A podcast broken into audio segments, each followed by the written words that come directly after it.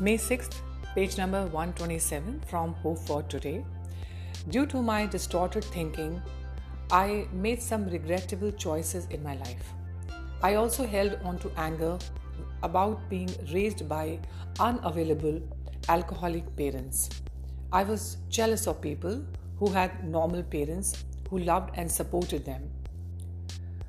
I, really, I relived past circumstances and imagined alternative outcomes, thinking, if only I had.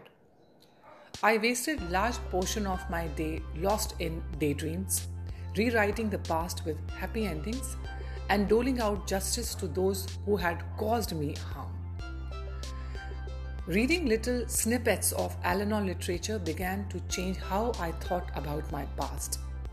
At my second meeting, I picked up the pamphlet Alcoholism the family disease. Every day for a year, I read the page entitled One Day at a Time. I read this page until I could recite it from memory. Then I strived to live its suggestions a little bit better each day. Sometimes I felt expansive and trusting through trusting enough to use all the ideas. Some days when I was feeling overwhelmed, with the strangeness of the recovery process, I clung to only one or two.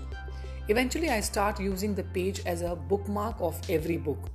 I was reading Planting Recovery suggestions for myself all over the house. Gradually, these words became second nature to me and replaced my bitter and jealous thoughts of the past. It hasn't been easy to let go of my remorse over yesterday However, when I strive to do so, I can live in the present and create a new set of yesterdays full of good feelings and happy memories. Thought for the day with time, patience, and practice of the Al Anon program, I can create a future that heals and balances out the past. Let us remind ourselves each morning that we will live this one day as fully and confidently as we can. Alcoholism, the family disease.